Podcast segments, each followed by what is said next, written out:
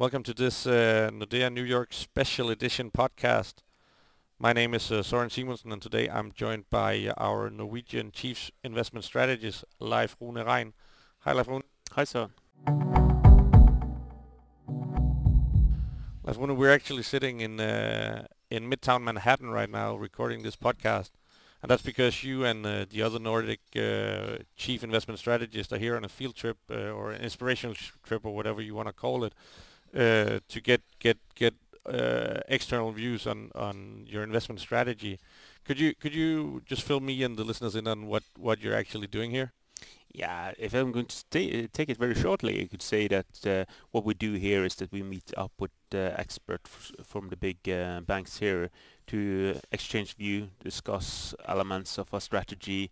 Uh, that could be how is the growth outlook, how do we uh, view earnings, do we expect bond yields to rise, uh, and so on and so forth, to actually have a kind of a discussion with professional partners uh, here in New York. and That's something we do at least once a year to do this. and I think that it's very valuable for us to actually have this kind of discussion with other professionals more on one-on-one and where you can an open discussion with them.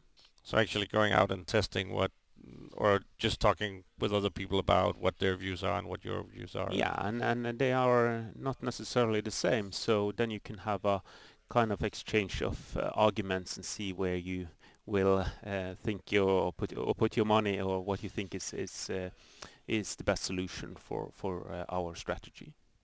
Sounds good. And uh, today we're going to talk about uh, two of the partners, or at least how you work together with two of the partners you met today, because when I saw the list of, of people you're going to meet here, I knew a lot of them, but uh, there was also one of them which I didn't really have that much insight on who who was, and that's uh, a company called MacKay Shields, and you told me that's uh, that's one of your partners in uh, in corporate bonds, and uh, then we're going to discuss a bit about corporate bonds and how you work together uh, very shortly, and then we're going to talk. one of the other partners you met was Bank of America Merrill Lynch, and they do uh, a survey each month, which I know that you guys uh, usually look, look quite a fair bit at because it's uh, something called the Fund Manager Survey, which uh, which is uh, is looking at how fund managers uh, view the, the the world currently. so we're going to talk a bit about that a bit later in in the program. But let's start out with with MacKay Shields. You, you you told me that that they are one of your partners in corporate bonds. so is that people that are advising you on corporate bonds, or are you telling them what you want to invest and then you invest through them, or how how is that coverage? No, it's, it's basically a strategy that Nordea has that they uh, have some in-house uh, asset management, and we team up with with partners who actually manage money for for for Nordea. Uh, and MacKay Shields is one of the partners that we have had for very long. They do high yield bonds, they do uh, do um, investment grade corporates, uh, and um, have been a very, I would say, big success uh, uh, for the cooperation with, with Nordea.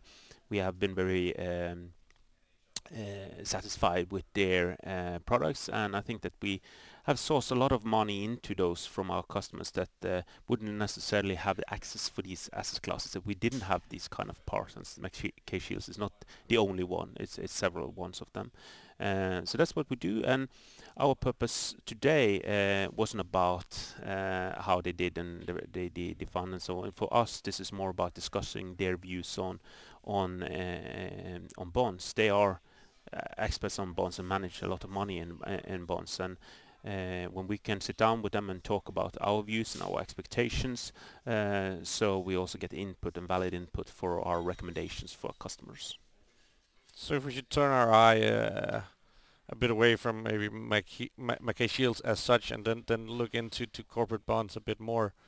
Uh, we're, we're often talking about this investment cycle, and I know that you guys are talking about we're moving into to sort of the last phase, which is called the expansion. And and as far as I understand it, one of one of the areas uh, or one of the things that will happen usually in an expansion is that you'll see the the central banks will increase their interest rates, and and in my mind that that might not be the optimal area for, for, for investing in corporate bonds, uh, but but but how do they fit into this investment cycle and, and, and in the current environment? Yeah, first of all, I would say that corporate bonds always uh, uh has a natural part of your uh, of portfolio. So of course. so that I would say with, with with no matter where you are in the cycle, you would have a fair share of of, of bonds in your portfolio. But of course, uh, the longer we come into the cycle and when we're into the expansion um, uh, part of the cycle, we would expect that equities will outperform uh, corporate bonds. Having said that, that is a more a stylized uh, um, situation, we know that uh, for a long period of time, uh, corporate bonds can do very good in this part of of of the um, uh, investment cycle as well. Um, but of course, if we will see that the central banks suddenly uh, turns up their hiking uh, uh, to to do a lot of them, I would assume that the corporate bonds didn't do do that well. having said that, we haven't got very high expectations of central banks hiking very many times this uh, uh, uh, this year. So maybe we'll get a couple of hikes from from the the Fed, but of course the ECB and so on will will hold on for a long long time before they start hiking.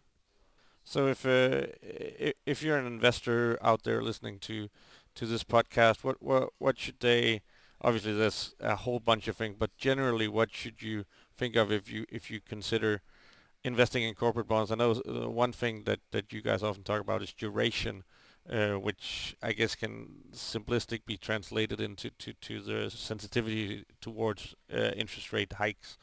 Uh, so uh, in general terms, what what should one look at? Yeah, uh, of course, the, the more you expect that uh, long yields will rise, um, the more careful you will uh, be to go into uh, to long bonds. And the the, the reason for that is actually when when um, bond yields rise, the price of the bond also falls. So you will lose money there and there, even if you get a high yields, running yields going forward.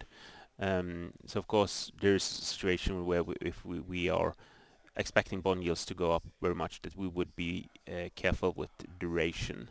Uh, having said that, um, it's, it's clear that these will move not maybe not one way, and just at the moment uh, we are kind of neutral on this duration, and though we think that bond yields will eventually go higher from here. And now you just talk about our, our views. Could, could you just uh, sum up for for the listener real quick uh, what are our what what are our views on uh, corporate bonds and bonds in general? Uh, in, in, in in general, we could say that we are uh, uh, neutral on on investment grade bonds, and we are neutral on high yield bonds, and we are underweight underweight government bonds, and we are overweight um, emerging market bonds. But you could say that the fixed income markets is not 100% the same in each of the Nordic countries, so there will be differences uh, in allocation because we try to optimize uh, our portfolios versus local customers, and, and we have to deal with different uh, different um, uh, uh, fixed income markets in the, in the different countries. Okay.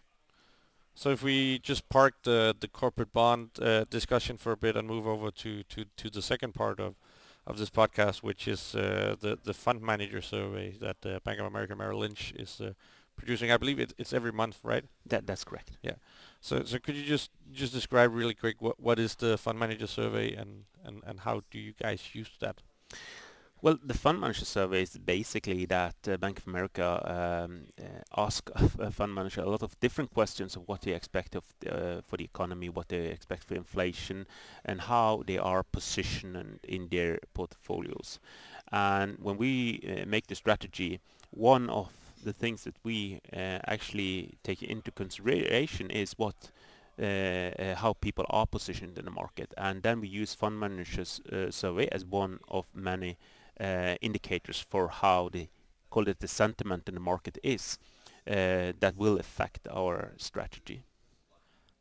Okay, and if we if we try to look look uh, a bit closer uh, into this exact fund manager survey, we're we're just a few days away from from Donald Trump being inaugurated as as president here in the United States, and and at least when I read and with with my limited financial knowledge, I sort of got the sense that that there was some kind of Trump effect in uh, in in the survey because on one side uh, it seemed like investors believed that there was some room for growth is if uh, Donald Trump is able to to do some some of the reforms tax reforms that he wants to do But on the other side, you also felt that kind of uncertainty that uh, that uh, that that people weren't really uh, really willing to take that much risk. For instance, I know one of the things that you guys usually look at is uh, the tax holdings, uh, not tax holding, cash holdings, sorry, uh, among these fund managers, and that actually increased this year.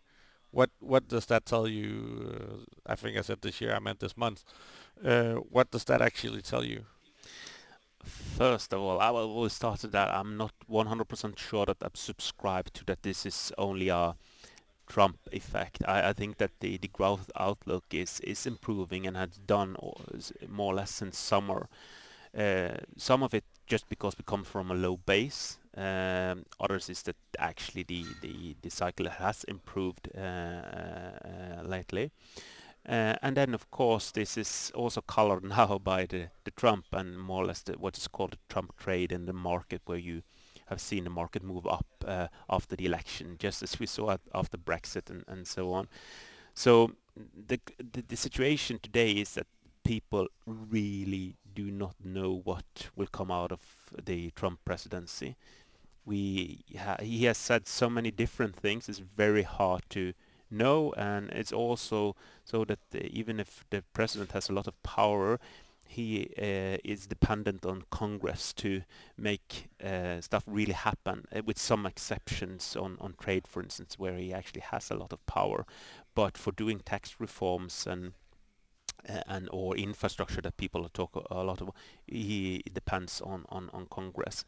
Uh, so I think that people are hopeful that getting a businessman into the White House will actually be pro-business, pro-growth, uh, where you will see some of the uh, supply um, side economic effects play out, which he is building a lot of what he's talking about on.